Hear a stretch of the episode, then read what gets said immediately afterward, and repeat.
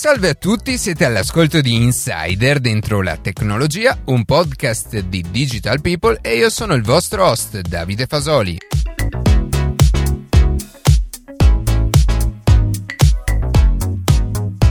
Viviamo in un mondo sempre più digitalizzato e nel quale la nostra reputazione si forma anche su internet. Ma quali sono gli strumenti che abbiamo a disposizione per difendere la nostra immagine? Ne parleremo oggi con Tutela Digitale. Prima di passare alle notizie che più ci hanno colpito questa settimana, vi ricordo che potete seguirci su Instagram a chiocciola dentro la tecnologia e ascoltare un nuovo episodio ogni sabato mattina su Spotify, Apple Podcast, Google Podcast oppure direttamente sul nostro sito.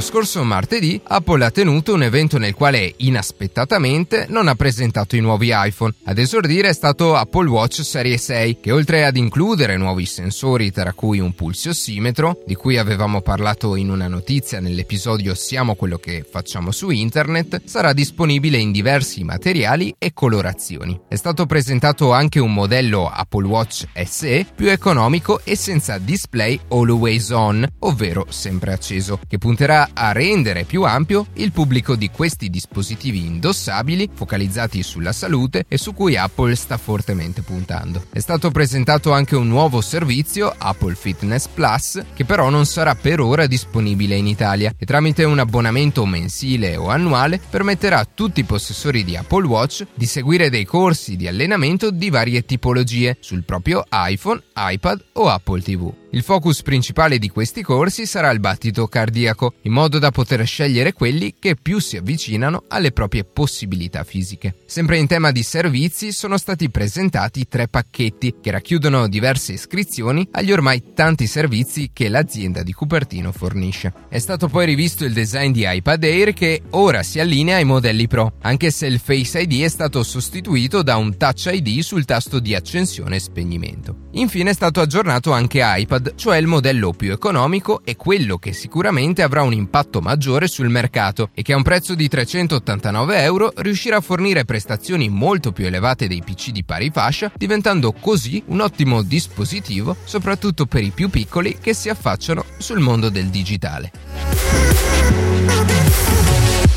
Microsoft ha annunciato di aver terminato un esperimento nato nel 2018 denominato Project Natick. Si è trattato di posizionare un piccolo data center a 35 metri di profondità nelle acque del mare del nord, a largo delle isole scozzese Orcadi. Il container sottomarino, realizzato in collaborazione con l'azienda Naval Group, è stato costantemente monitorato ed è emerso che l'affidabilità di questa soluzione è 8 volte superiore rispetto a quella di un normale data center su sulla terraferma. L'atmosfera nella capsula è infatti composta totalmente d'azoto, meno corrosivo dell'ossigeno, e il raffreddamento è affidato alla fredda acqua che circonda il sottomarino. Inoltre, all'interno non potevano essere presenti persone a manomettere o urtare i centinaia di server installati. Infine, tutto l'impianto è alimentato al 100% da energie rinnovabili, passo fondamentale per raggiungere il traguardo del carbon free nel 2030. Insomma, l'esperimento è stato un vero successo successo e Microsoft è intenzionata a replicare questa tecnologia installando altri di questi data center sottomarini e garantendo così una maggiore efficienza e affidabilità ai loro servizi.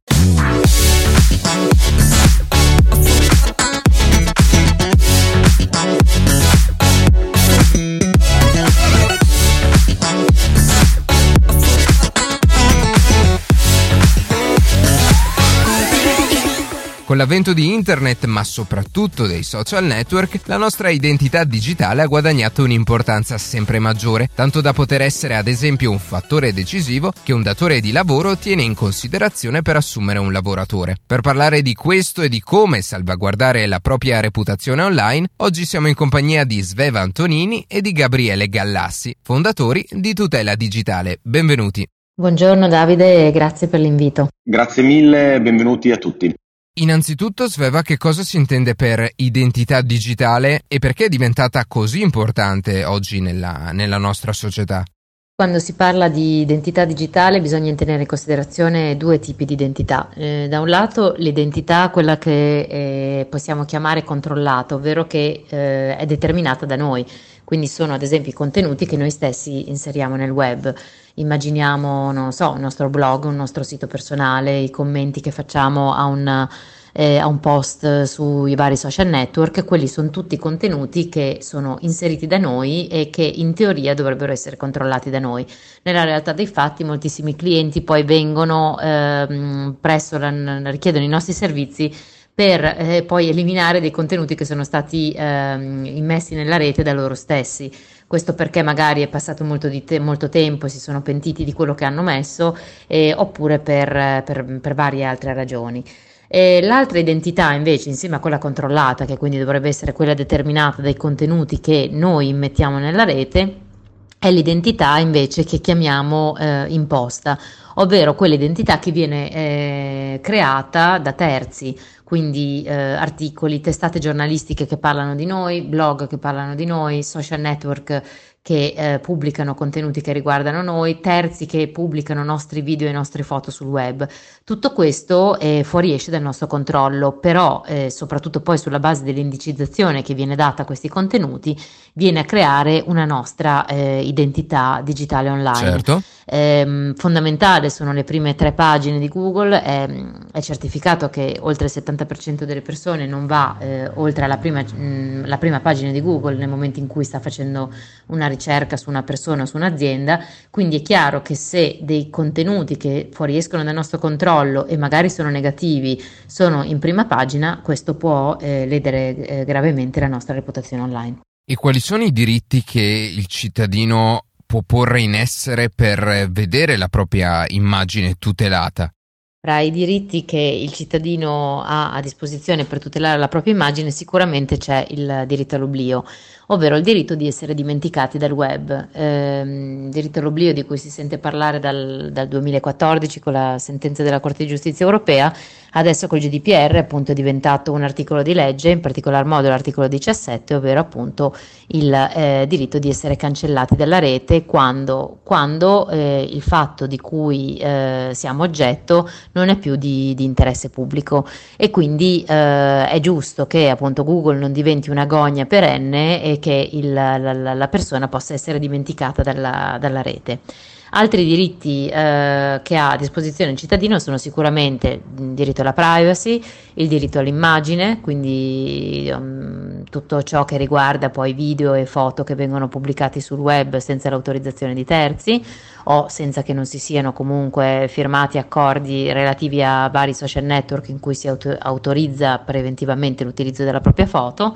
E, ehm, e poi eh, sicuramente anche eh, il diritto di vedere rispettato il eh, proprio la propria proprietà intellettuale nel web, quindi ci capitano anche tantissimi casi eh, di violazione del diritto d'autore, quindi o eh, del marchio sul web, casi diritti a cui eh, tra l'altro ci ehm, interpelliamo anche per tutelare diritti diversi, come ad esempio il diritto alla persona di non vedersi diffamato nel web.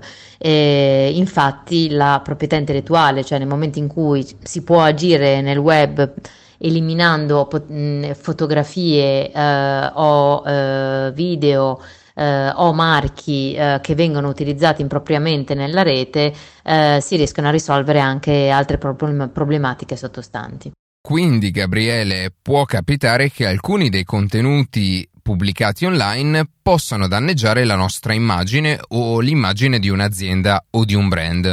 Per rimuovere questi contenuti avete realizzato il servizio chiamato Link Killer. Questo servizio come funziona e qual è nello specifico il processo dietro l'eliminazione di un contenuto dal web?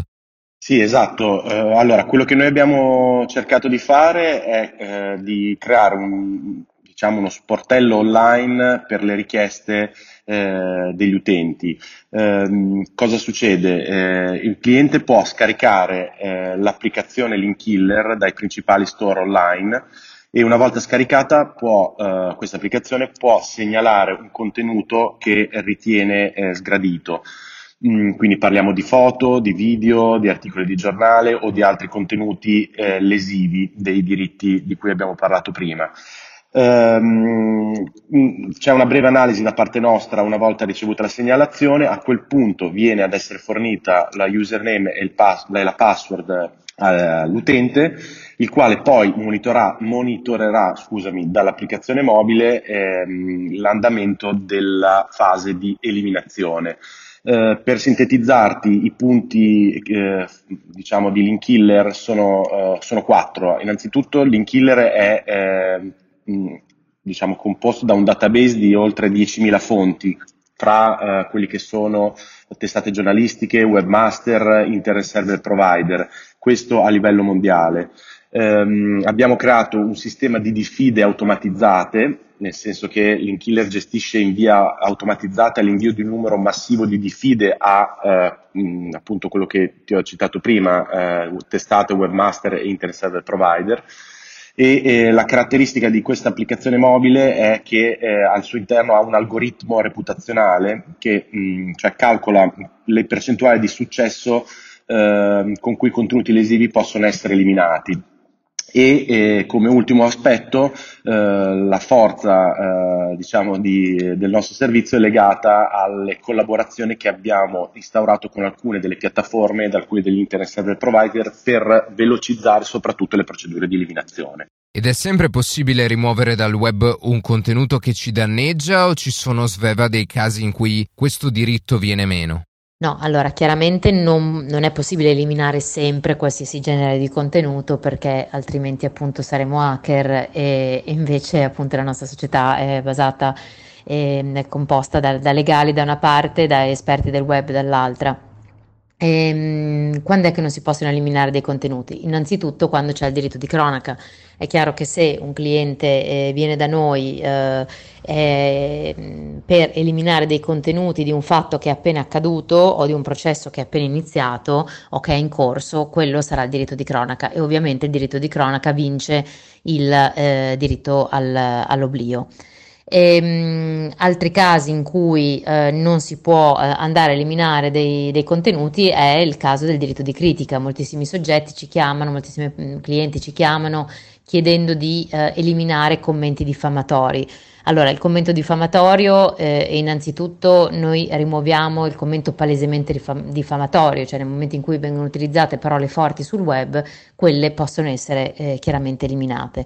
Nel momento in cui però io critico eh, un ristorante, un prodotto eh, dicendo che non mi piace per questa e quest'altra ragione, oppure che non funziona, oppure avviso gli altri consumatori di non comprarlo, quello eh, rientra nel diritto di critica e come tale mm, è riconosciuto, insomma, eh, non, non può, eh, e noi non possiamo insomma, intervenire quindi eh, nella, giustamente nella rimozione di quel tipo di contenuto. Si può dire che ehm, Link Killer, comunque il servizio che fornite voi, è in grado in un certo senso di sopperire alle, eh, alla lentezza che sappiamo esserci nel nostro sistema giudiziario. Beh, in parte sì, ma eh, questo non lo dico diciamo per vanità nei confronti di Dylan Killer, ma eh, semplicemente perché tutti sanno quali sono i tempi della giustizia italiana.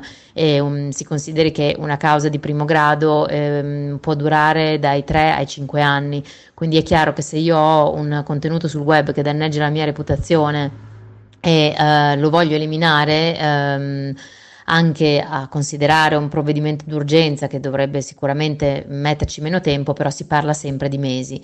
Eh, L'inkiller eh, nel momento in cui agisce, nel momento in cui iniziamo a lavorare un contenuto, il contenuto può essere eliminato dai 5 minuti ai 10 giorni, questo è il tempo nostro stimato di media.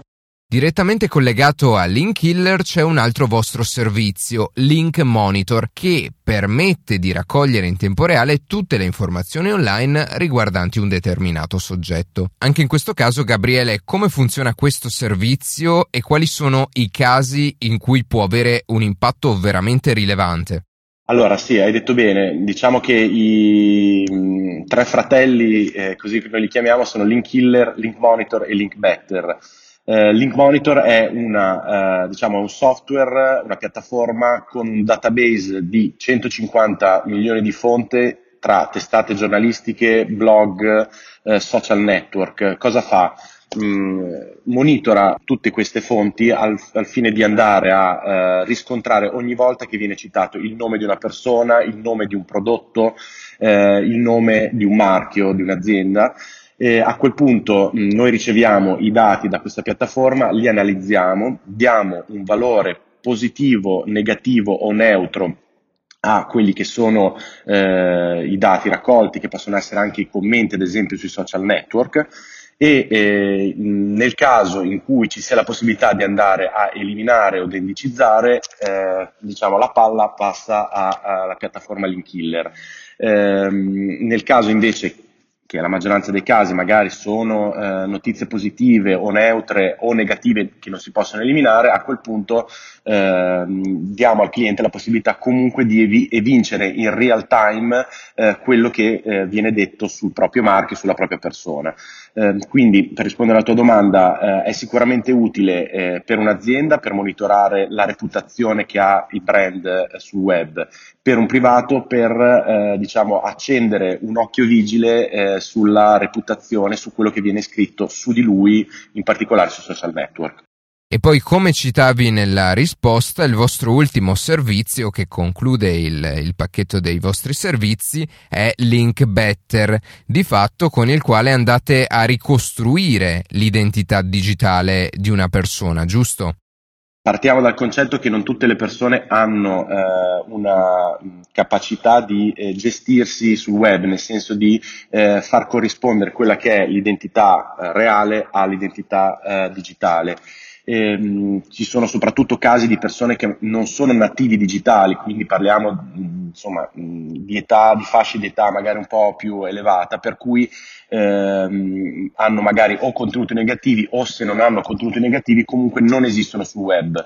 Quello che noi facciamo attraverso il servizio di Linkbetter è migliorare eh, la eh, reputazione o comunque l'identità eh, sul web attraverso la creazione di contenitori online, quindi siti web, account social e blog e mh, contenuti online, quindi la creazione di articoli, post giornalieri, in modo che vengano ad essere eh, cioè, evincibili i, nei risultati di Google i contenuti che da noi creati.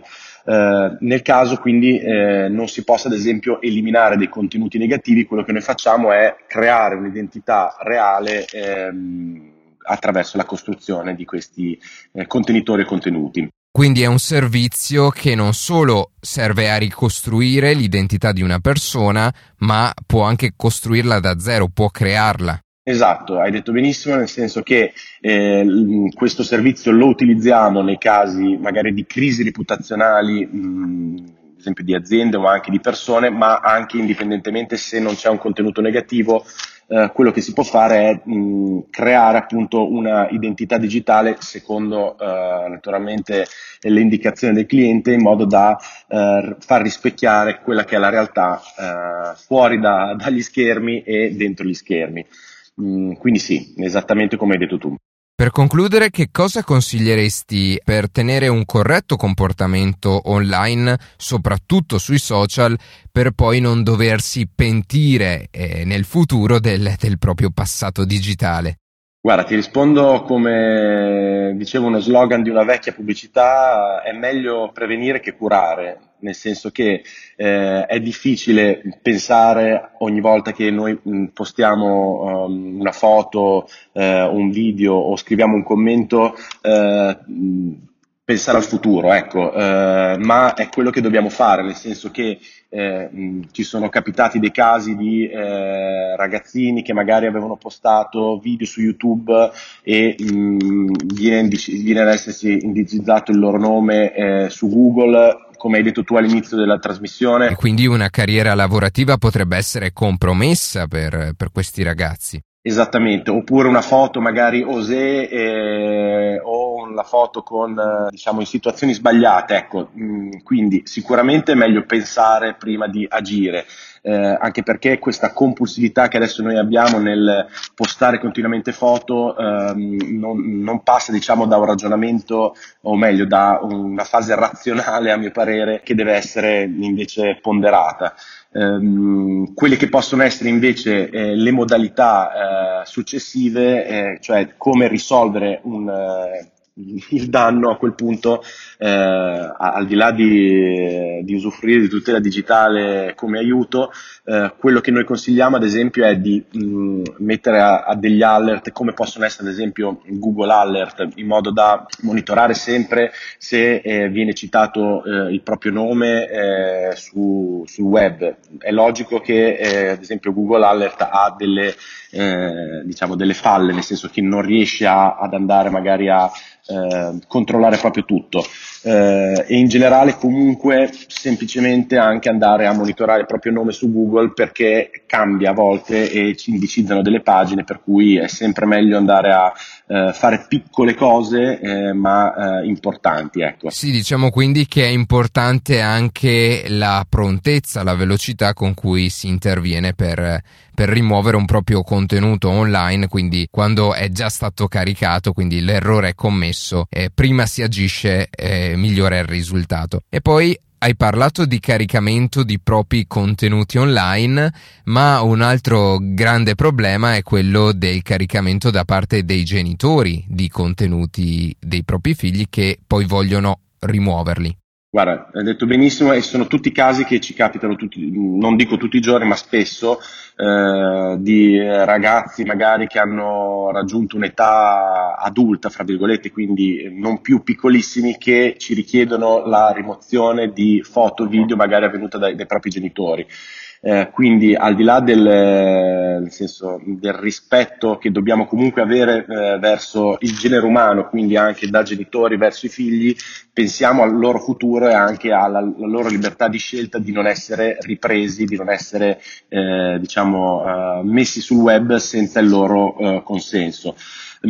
Tutto si può fare, tutto si può eliminare, come hai detto tu giustamente, dipende dalla velocità eh, di reazione, quindi ehm, nel momento in cui eh, una foto diventa virale è difficile poi andarla a controllare. Eh, quello che noi ad esempio facciamo è andare a eliminare tutto quello che è sul web, ma nel momento eh, che una foto finisce ad esempio su WhatsApp, esempio banalissimo, è difficile poi andare a eh, poterla eliminare.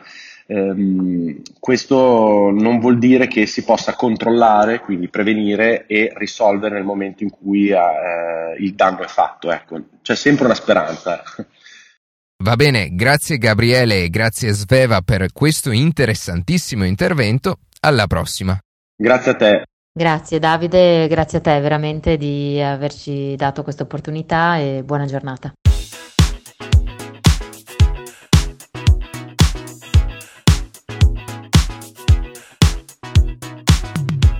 E così si conclude questa puntata di Insider dentro la tecnologia. Io ringrazio come sempre la redazione che ogni sabato mattina ci permette di pubblicare un nuovo episodio. Per qualsiasi tipo di domanda o suggerimento scriveteci a redazione chioccioladentrolatecnologia.it, seguiteci su Instagram a chiocciola dentro la tecnologia dove durante la settimana pubblichiamo notizie e approfondimenti. In qualsiasi caso nella descrizione della puntata troverete tutti i nostri social. Se trovate interessante il podcast condividetelo, che per noi è un ottimo modo per crescere e non dimenticate di farci pubblicità. Noi ci sentiamo la settimana prossima.